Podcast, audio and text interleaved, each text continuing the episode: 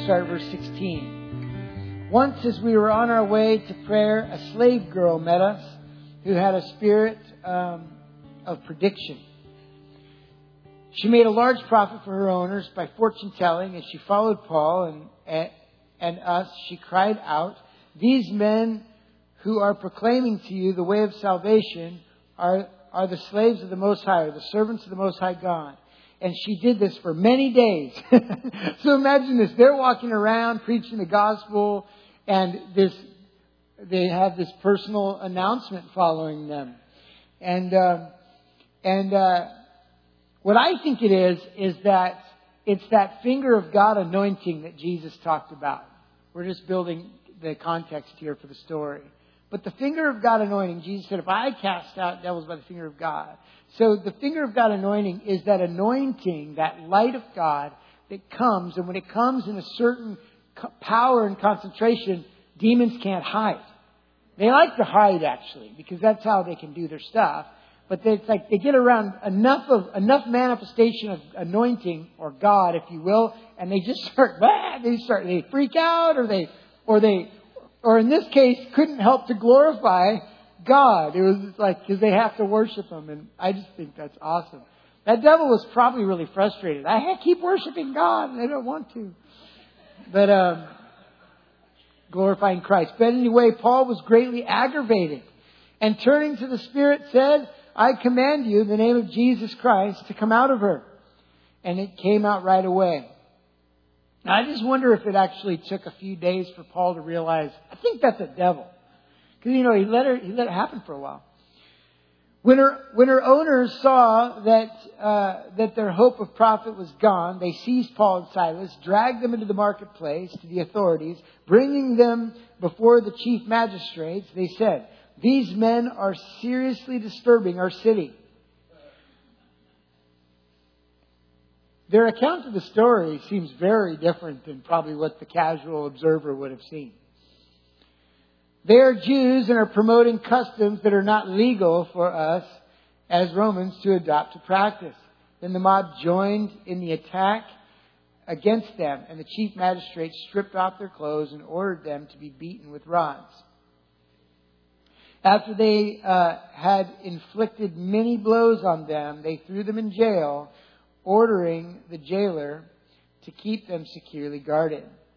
Receiving such an order, he put them into the inner prison and secured their feet in stocks. That's pretty secure. About midnight, Paul and Silas were praying and singing hymns to God. That's amazing. I mean, they'd been beaten with wooden rods with many blows. I mean, you need medical attention. This is this is bad stuff. You ever see they cane to this day? They cane people, you know. And it's anyway. So they're beat up. They're in prison. They're in stocks. Suddenly, there was such a violent earthquake as they're worshiping that the foundations of the jail were shaken, and immediately all the doors were opened and everyone's chains came loose. When the jailer woke up and saw the doors of the prison open, he drew his sword and was going to kill himself, since he thought the prisoners had escaped. The deal was they were going to kill him. And he thought, it'll go easier if I just do it myself. That That's what was happening there. Um, but Paul called out in a loud voice, "Don't harm yourself, because all of us are here."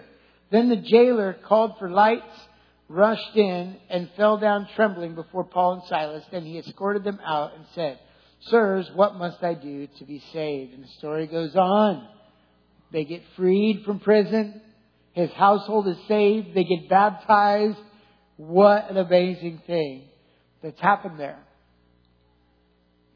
So this morning, I want to talk about how worship shifts the atmosphere of our life. And I want to start by connecting to last week. That what we talked about last week was that we are, by design, worshipers, you and me. And because it's in our nature, you and I will worship something or someone. Ultimately, there's coming a day that the Bible says that every knee will bow, on heaven, like in heaven and on earth, and every tongue will confess that Jesus Christ is Lord. So this is another part. There is a destiny for all people, saved or unsaved, that will all bow a knee to Jesus and confess to him and worship him and honor him for who he is. Isn't that amazing? And we have the privilege to do it today. Everyone's going to do it because we're worshipers. It's what we do. We exalt our sports teams, right? It's okay to be, a, I mean, we, we celebrate our sports teams, you know, and then some of us just take that zeal a little further. And, and, um, and ultimately what worship is, is what you worship actually defines you. What you worship is what defines you. What you worship is what determines your identity. And there, there are people who are like, you know, tell me about yourself. I'm a Huskies fan. Like, this, literally, it is the first thing I'm that, and it is because it's not because they're sinister or horrible people. It's because we have this innate need for identity, and that identity comes from that which we behold and worship. And when you don't know the Lord and you don't have him in the place of your of worship in your life, when he doesn't sit on the throne of your heart, something will fill that. Whether it's making money, some people turn to pleasure. We're all kind of wired a little bit differently. And we have, but something is going to get not only our attention, but our affection, our passion, our effort. Because worship is more than songs. Worship is a life lived unto something. It's powerful.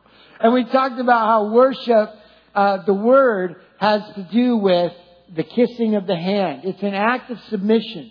The kissing of the hand, or a bowing down on the ground, put the forehead to the ground. It's a humble, it is a bowing before and an exalting of. We're worshipers. And he said that true worshipers worship in spirit and in truth. You remember, if you weren't here last week, that's what we talked about last week. That, that, and it says, and such the Father seeks. So this is amazing. What is God looking for? Oh, he wants his sons and daughters, but we're worshipers. He is seeking for worshipers that worship in spirit and truth. And we talked about how truth is authenticity, and spirit has to do with it's impossible to bring true worship without being born again and having the Holy Spirit live inside of you. And so true spirit, uh, spirit and truth worship comes through a believer who is born again. And how many remember when you were born again that worship was automatic? How many remember that? Can anybody relate to that? I mean, for me, I just know, like, and, and I know the contrast because I I remember being a teenager, and I had experiences where I felt like I was connecting. But I also remember being in worship settings where it was like, I want to connect to what God is doing here. And yet it's not there. It's I'm doing it. That's good. You got to start somewhere, right? And I was marked in those environments. But the the, the experience of true worship wasn't happening for me. And you know, I'm in the middle of it all, and I and I there's something, someone drawing me unto himself, and yet there's not the deep heart connection that I experienced later in life at the age of twenty years old, when God really got a hold of me, laid hold of me, saved me. That was the experience where the grass is greener, the sky is bluer, the trees are brighter. Like, you know, there's life everywhere. And no one had to tell me to worship God, because every day it was like I knew I'd been saved. I'd become a worshiper who worshiped in spirit and truth. The Spirit of God was inside of me, and something was happening inside of me. It, my heart was moved towards God. No one had to tell me to do it. It was like, Father, oh, Father, all day at work, you get off work. You know, you get what I'm saying? That this this connection has happened.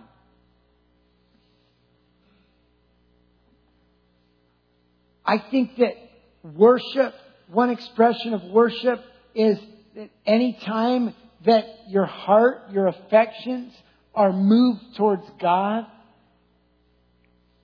that's worship or prayer, worship. I think that we're going to get a lot. I think we're going to get credit for more worship than we realize. Does that make sense? We tend, some of us have a view grow, and sometimes maybe it's because we grew up with kind of in a different, little bit of a religious environment or whatever. I'm thankful to have grown up in the church, but I think sometimes we have a view of God that he that he's he's actually hard on us, and he and he doesn't give us credit. You know, he's like, does it count? You know, if I if I prayed in my car while I was driving, did it count like the prayer in my closet when I was on my knees? You know, does anyone actually go in the closet? Some people do, but um, but. uh But God, what I believe is that true, it's not that we worship, it's that we're worshipers. And so even though we come together, and I believe that there's deeper places for us to go corporately in, a, in this setting, when we gather corporately to worship, that it shifts the atmosphere, and it makes, and the, the kingdom of heaven comes in, that he's enthroned upon our praises, and that the, the rulership of Christ comes because we're worshiping him. And all kinds of things happen. He heals hearts. He heals bodies. He changes lives, right? Worship shifts the atmosphere like it did in this prison.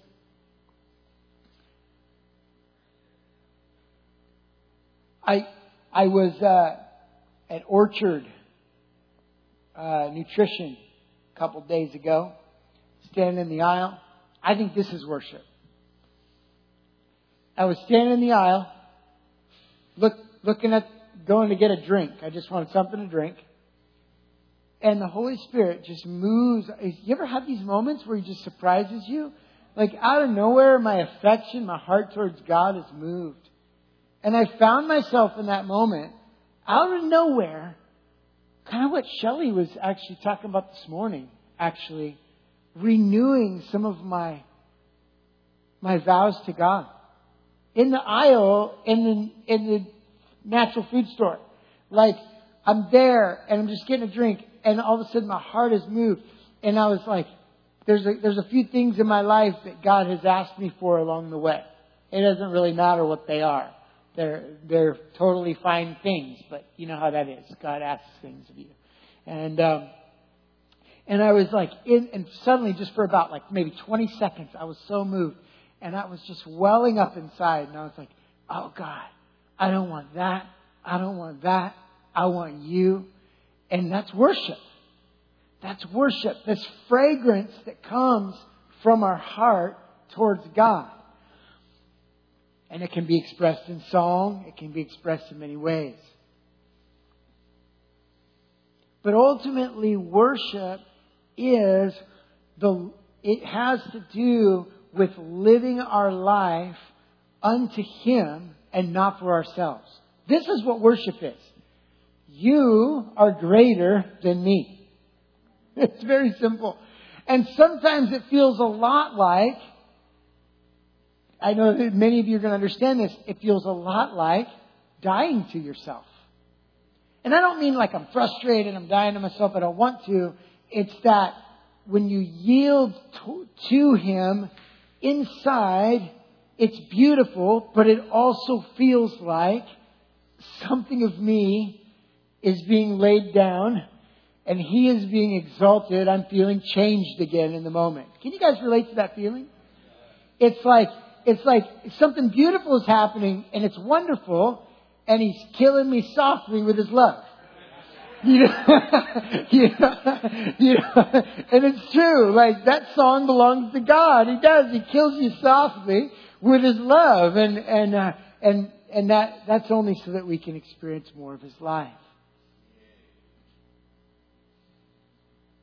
So, so here's Paul and Silas. They're in prison. They've been beaten for casting out a devil. I mean, they ruined somebody's business, right? You know, this is an amazing thought, isn't it?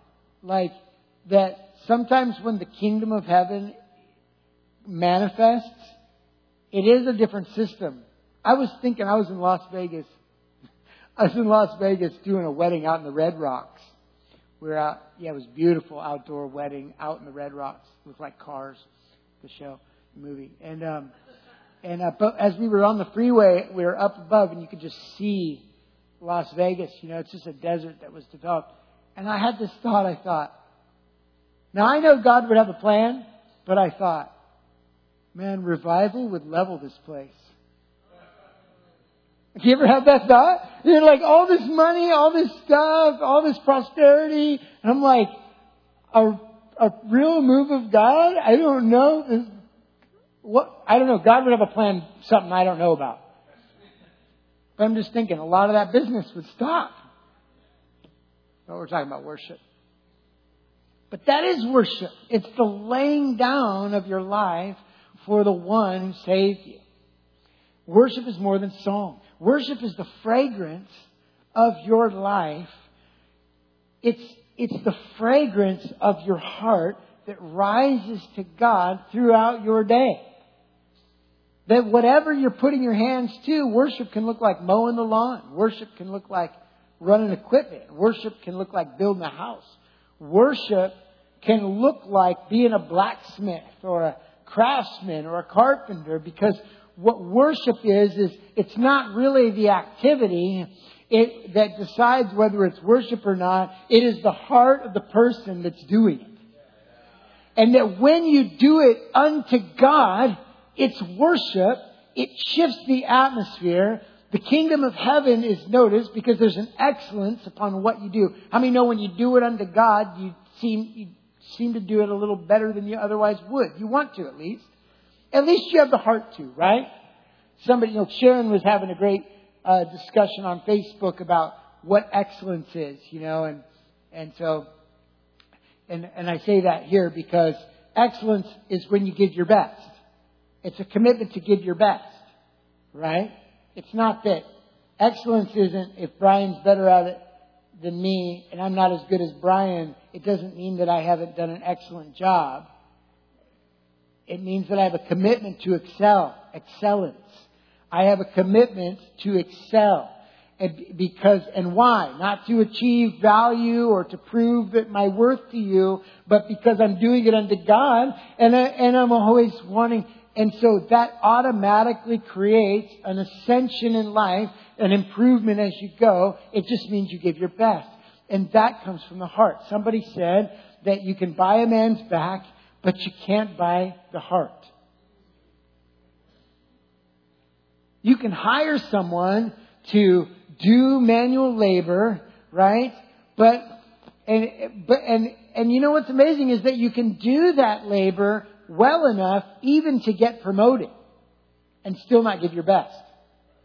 So the the beautiful thing, the way that God has created you and me as worshipers, is He has given us a heart that literally you can actually be successful to some degree in life without ever giving the best of what's in here.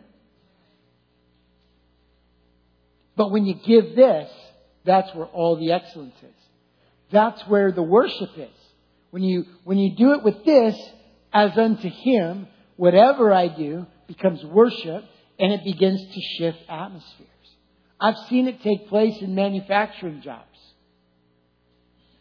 That I'm running a machine that drills holes in plastic boxes, but I'm doing it as unto the Lord. And so He's given me innovations, how I can improve it, how I can rewrite the program, how I can make it more efficient. And, and meanwhile, who's benefiting? My boss. I got raises for stuff like that. And, um, in my zeal, in my twenties, I would, I would tell my boss, he didn't know what to do with me. Thank you so much. I'm like, I did it for the Lord. I just tell him I did it for Jesus. And, it, you know, and um, I don't know if I say it a little differently now or not, but the truth would still be the same, you know, and and um, I did it for Jesus. And, and it was worship, though, that was noticed, and it shifted the atmosphere where I was. Sometimes people would ask you about it. But moving on. Worship is a surrendered heart.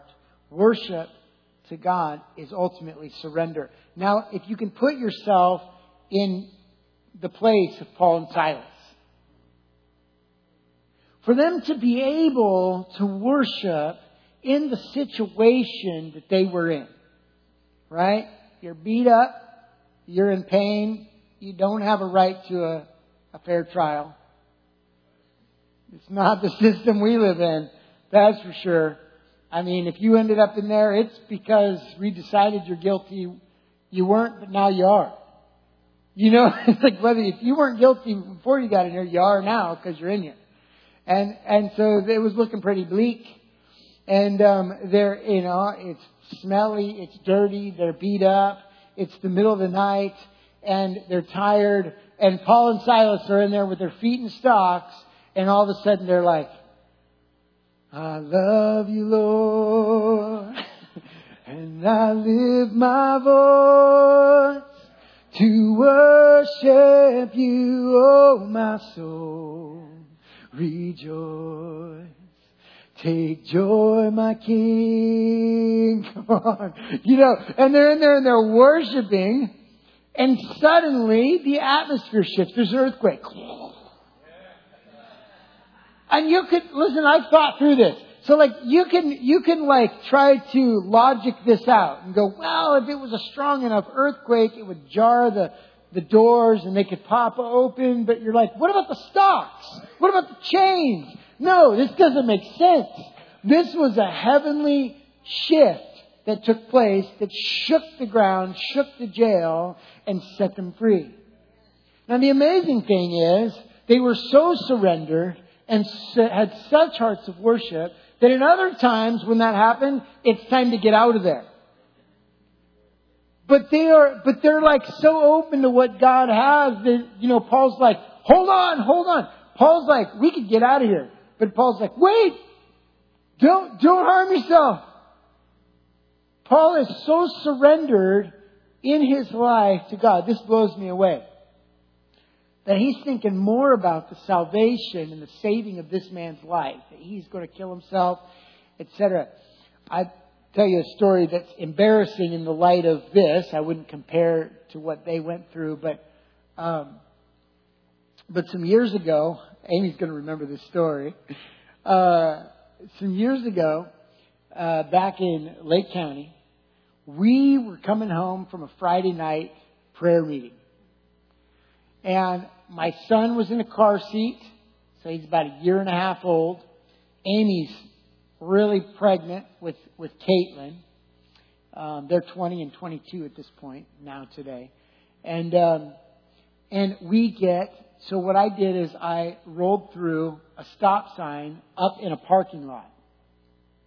And somewhere inside I was probably thinking, wow, you know, it's in a parking lot, you know, whatever. And, and so, but anyway, I was pulled over. I get down on Highway fifty-three there. I was pulled over.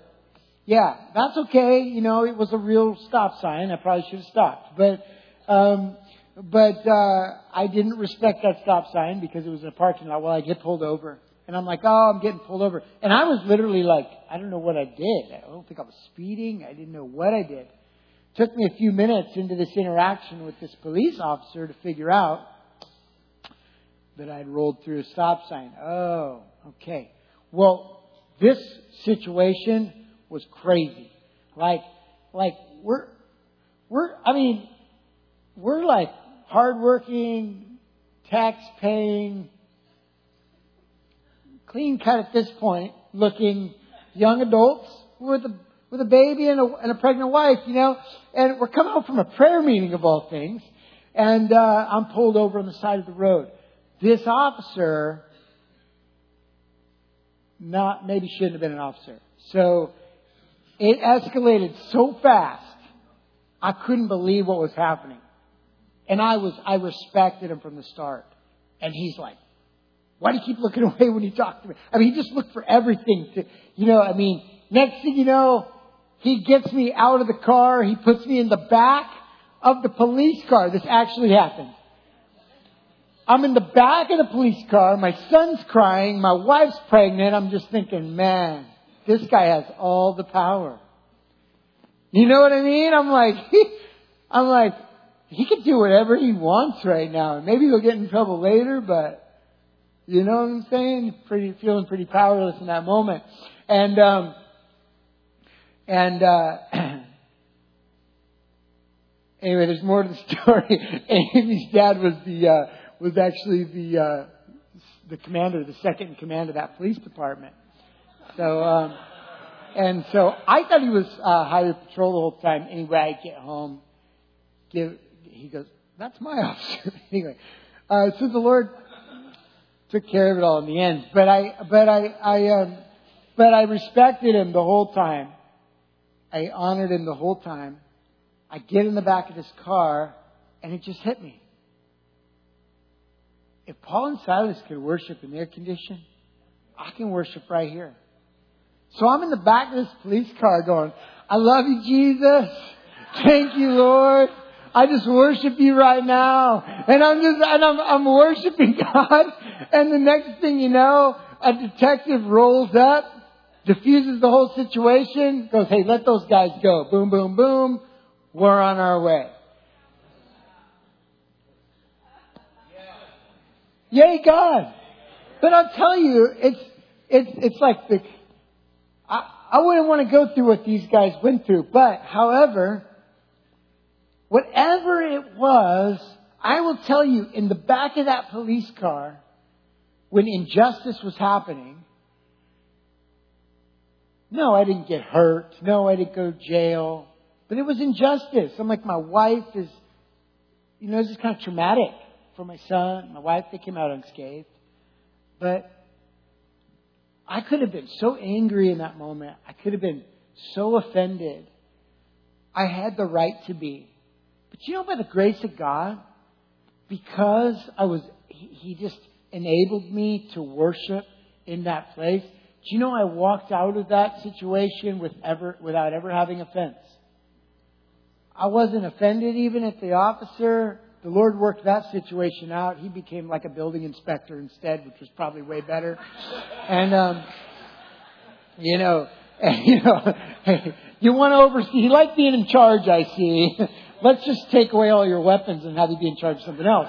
And, um, and so, uh, you know, um, but worship really did shift the atmosphere. I'm in the back of that car enjoying a heavenly atmosphere.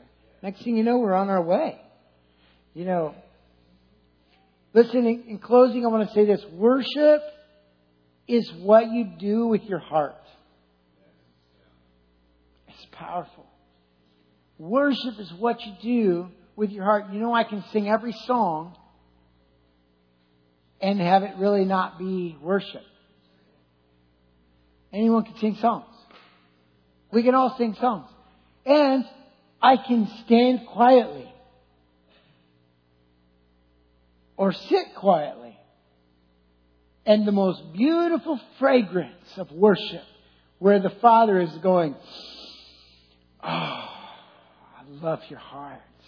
Oh, you know, like where he's moved by the worship because he looks in to my heart, into my heart, into your heart. Worship is what you do with your heart.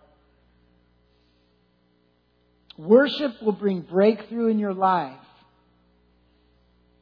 because it exalts, it actually places the rulership of Christ over whatever situation that you're worshiping him in. Isn't that amazing? Yeah. That whatever situation you're in, maybe things are tough at work.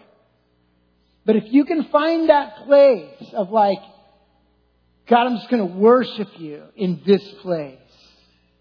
And actually, I'm going to bless my boss." Oh man, your heart gets so free. And the next thing you know, things are working out.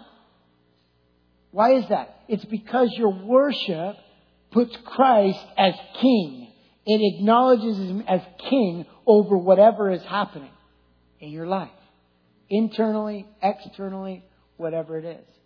True worship comes from the heart. True worship is a laid down life. True worship says, "You are God and I am not."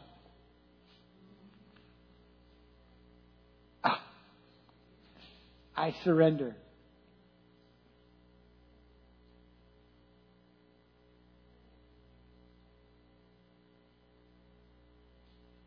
Would you stand with me this morning, please?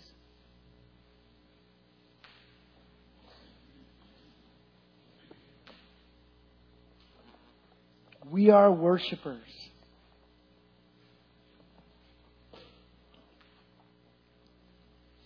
When we gather together in this place or anywhere, and we, as the body, worship corporately, if you could see what's happening in the Spirit, it would blow you away.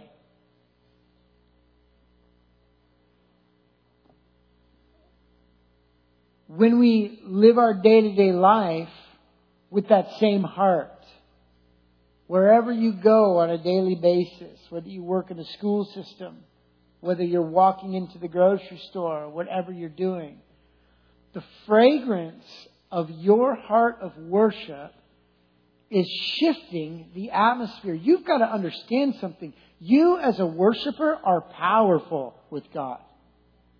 There's not one person in here who is born again and filled with the Spirit who is not shifting the atmosphere everywhere they go to some degree or another. And when you're aware of it, it happens more. When you realize. And so, because you're light, everywhere you go, you're shining. And when we live day to day that way, because this is the invitation. The other part about worship is we get to choose it. We get to choose it. We get to choose what we're going to do. You know, am I going to take up arms or am I going to worship God? You know what I mean? Like, am I going to let this thing bring me down or am I going to lift him up? One or the other. And sometimes I let something bring me down for a while and then I start lifting him up. And then you wonder why I didn't do that sooner. But when we live our lives this way, you guys, you know, together, individually, and then we come together like this, do you know what really will happen? An explosion. Because when your fragrance goes up all week and your fragrance is going up all week before God, you, you walk in just like, I'm ready. Shifting the atmosphere.